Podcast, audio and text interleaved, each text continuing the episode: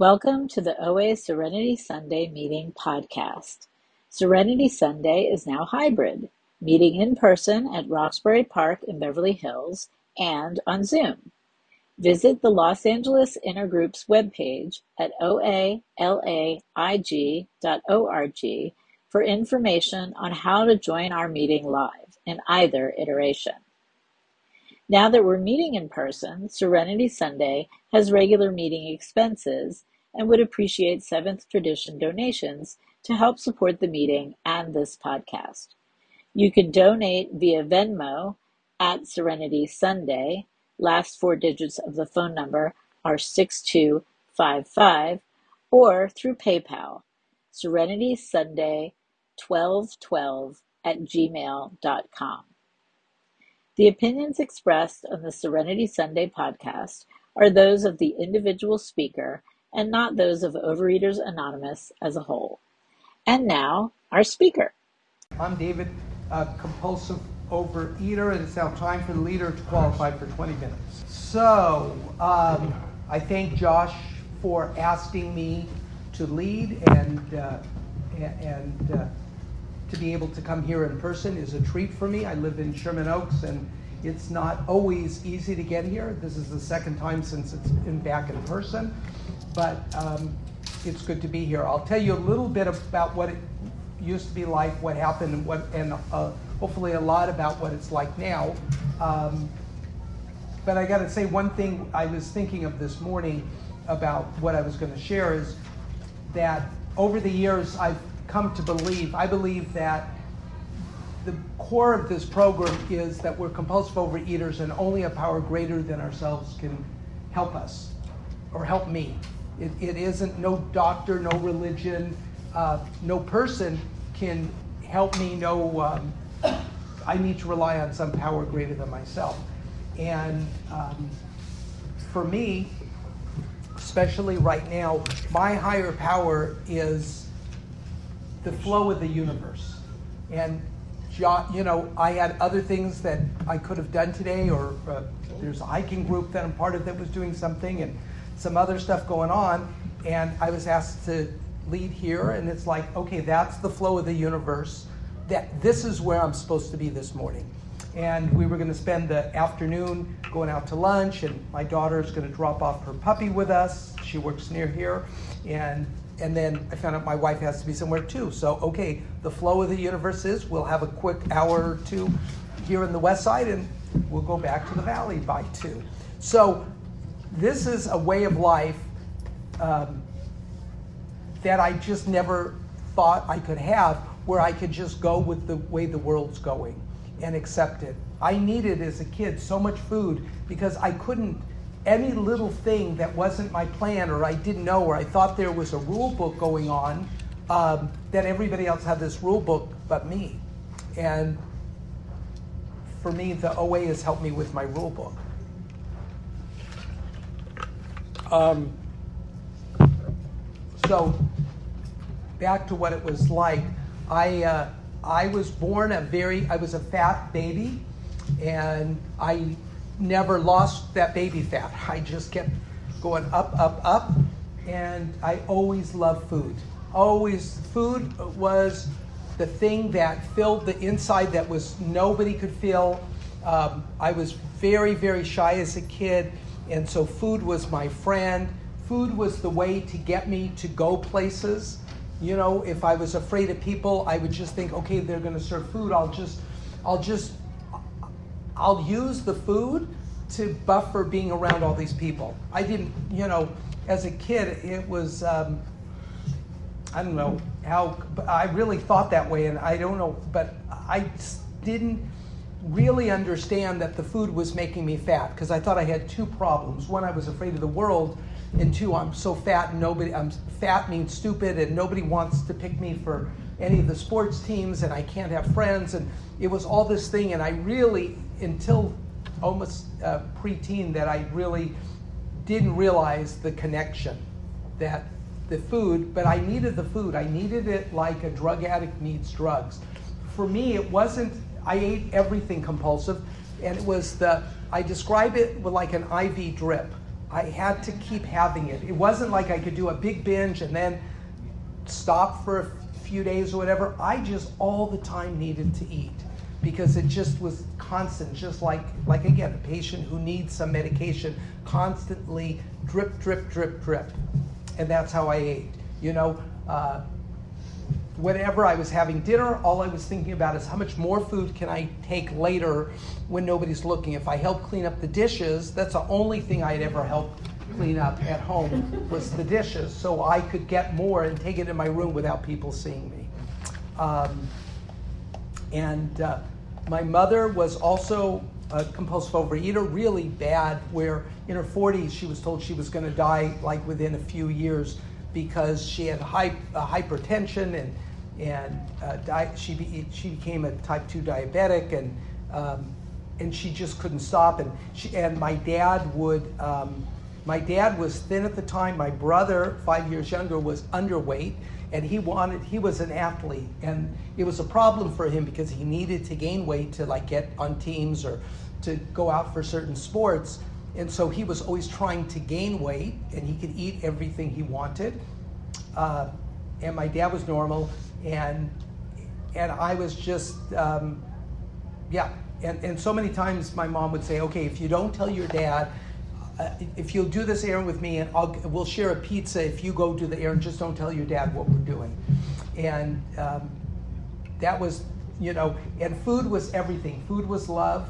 Food was all our relatives. If you go to somebody's house it was you know it was always about the food. The i was brought up in a cultural jewish household and it was all about the holidays were all about food and what they were cooking and how much and and um, and that's how they showed love.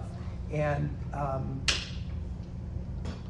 and yeah, and uh, I um, when I was 10 years old, I got to go with my dad to Israel. He was a Holocaust survivor, and then he had uh, immigrated as a teenager, as an orphan to Israel. Um, and when he left, he, he had one sister who had survived that was also in Israel, and a couple cousins, and he hadn't seen them. He'd come to this country to to uh, he was sponsored by an aunt, and, and he had never gone back. He was supposed to. My parents got married. They were going to save up and move back to Israel. And my mom got pregnant the, the, a few months after they got married, and with me, and they never went. They never went. And so, 1971, I was, yeah, 71. I was 10 years old, and I got to go. There was a wedding. My dad's nephew and I was the only one that got to go with my dad. My parents had a business, and I got to go and um, and and I really saw like my aunt. She had a sister die in her arms,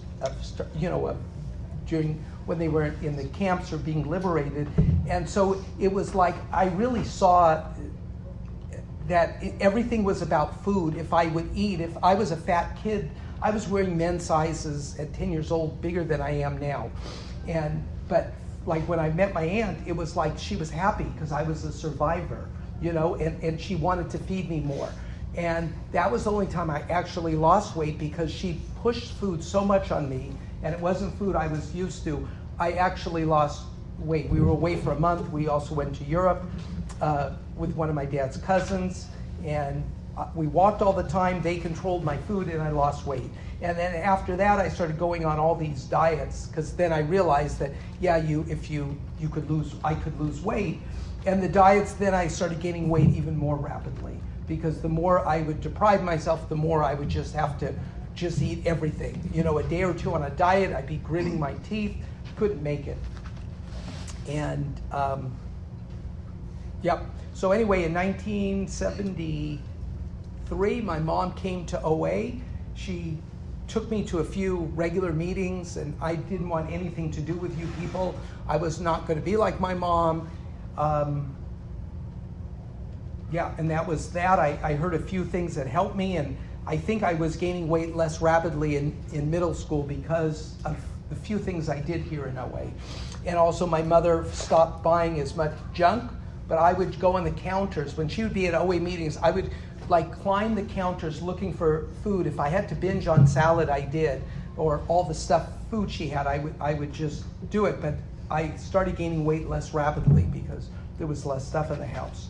Um, And uh, in 1976, uh, my mom went to an OA convention and she was sort of having a comeback. She, she was starting to get back. She was in and out of OA and yo yoing, and she was uh, having a good period in, uh, of, of her OA thing at that time.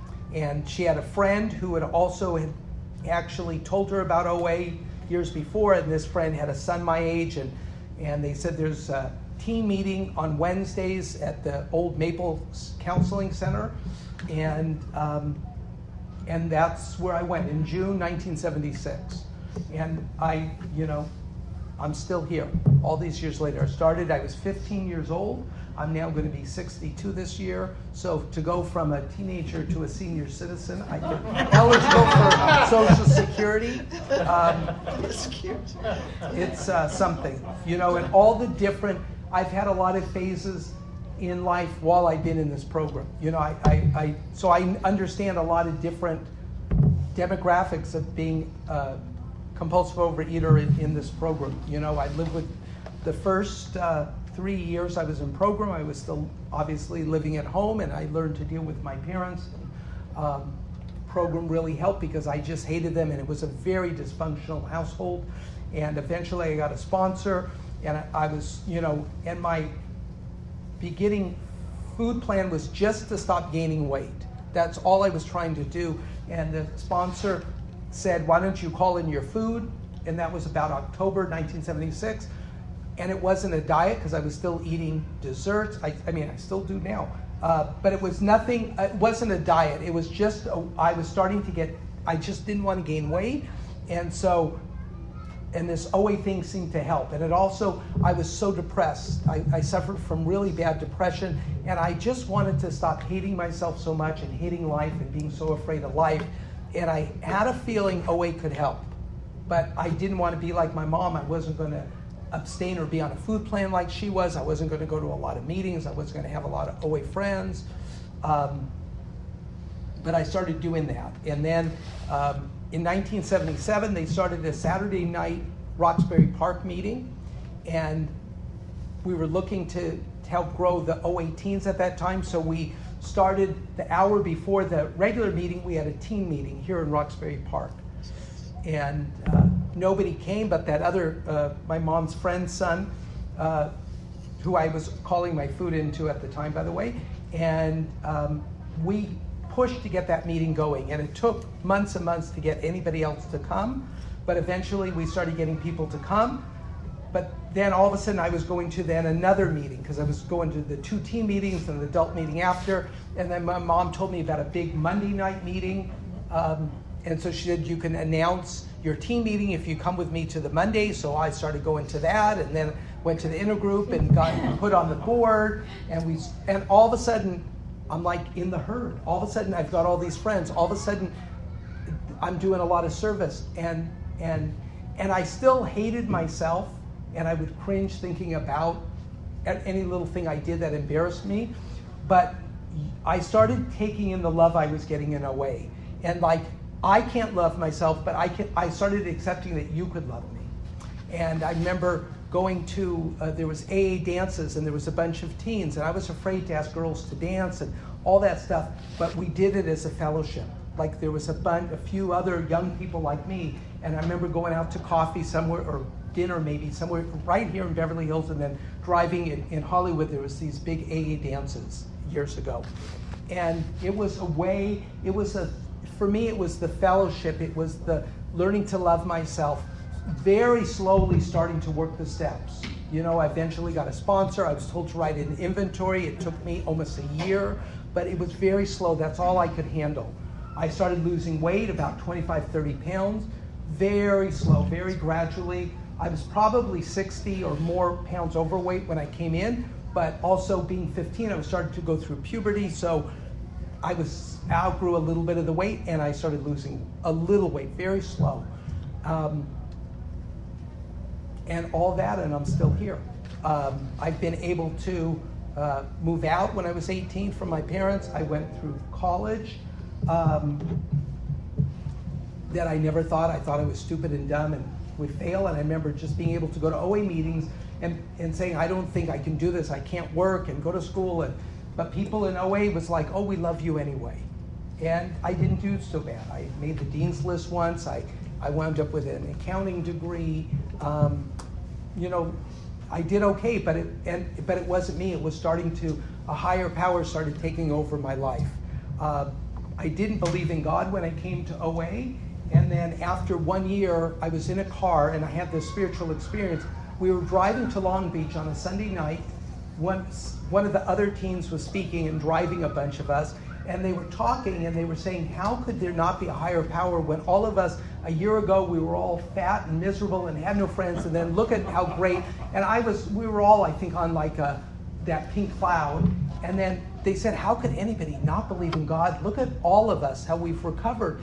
And I'm like, I was in the back seat and it was like a thunderbolt. Like, there is something. I don't, my whole life, how did I go from I had no friends to I have so many friends that I hated myself, that it, I was starting to not hate myself, that I was starting to lose weight, that I wasn't eating all the time? Like, there was a higher power. Um, a few years later, I uh, started going back a little bit um, to my Judaism, and, and I learned to take what I like and leave the rest. And then um, my dad's cousin, who was my godfather, died, and, and he belonged to a synagogue that, um, that uh, I really liked the rabbi, and it really it sunk in. The, the, the grief, I couldn't uh, deal with, I couldn't accept that my godfather died. He was the most healthiest man. And, uh, and so that led me to getting more involved in that synagogue. And uh, my dad's, uh, some of his uh, cousins also belonged, and, and I started incorporating that. And I would go on, uh, when my mom died, we started going every Friday night uh, uh, to services. And, um, and I was able to take what I like and leave the rest. And, and this man was very religious. He, he kept Shabbat and all that stuff. But he would say, if you can't be very religious, at least on Friday night, don't work and, and, and be spiritual, even if it's only the hour you're in this services.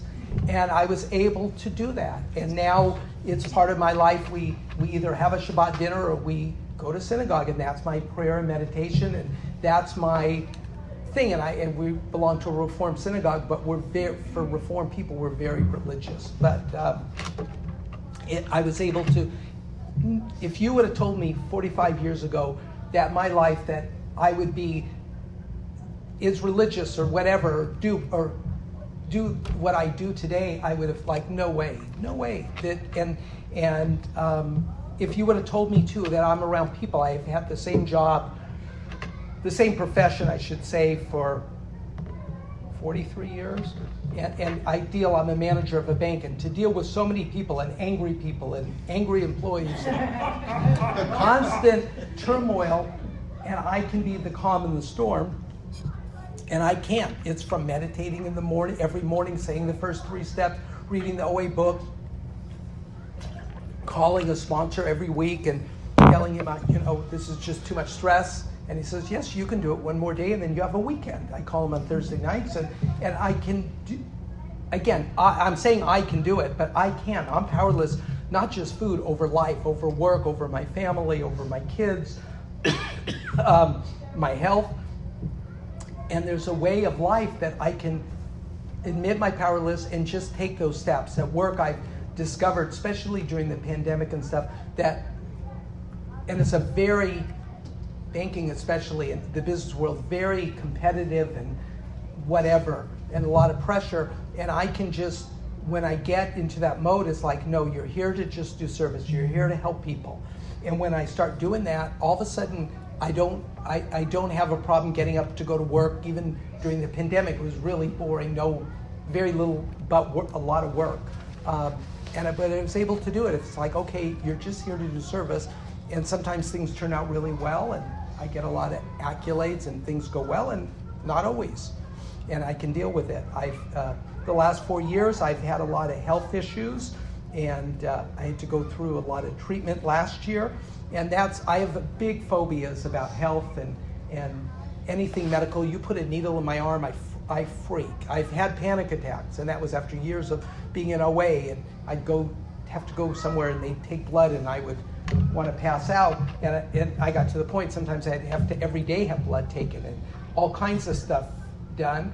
And was able to use the program and just, okay, you just go anyway, even if you're fearful about going to the doctor, what they're going to say, or taking this test, or having a needle in you. Uh, and one time I, they had to call 911 in the hospital because something, I, something didn't go right, or it just started feeling like I was about to have a heart attack from whatever they were poking me with. And then other times it's like, did you really put stuff in me? Like, I don't feel anything. And, and I learned days that um, last year I had to go in for if, if stuff that where I would be there half a day, and I'm like, okay, this is my spa day. Nobody from work can call me. Nobody, no, you know, I can just read, listen to whatever podcasts I want, take a nap when I come home. I, I, again, from somebody who was so fear-based and so afraid of life, that I can just walk, do that, and and some, you know, um, and then the other thing is that I, I'm still an introverted person. I need my downtime. I've learned that in a way. I've learned who I am through working the steps, and I need a lot of alone time. And, and now that I don't hate myself, I've learned to love myself. I can be alone. I've gone on vacations years ago by myself. I can spend, I can go out to dinner and walk around and feel okay, and then I can be around a lot of people. Last weekend with the birthday, it was so filling for me to be around so many OA people and get to go to so many meetings and see people who were at my first meeting or and my first year in OA to see people, it really helped and that fills me up. And all of a sudden, it was really easy to eat less last weekend, it seemed like. Because I went to an event and they hardly had any food there, and it was like it was no big deal. I was so filled with people, and, and, and, and to me, I'll wrap it up. That, that's, how this, that's how this program works. And, and uh, relying on a higher power in the steps and, uh, and to continue to come to meetings. So thank you all for being here, listening to me, and uh, again, just keep coming back.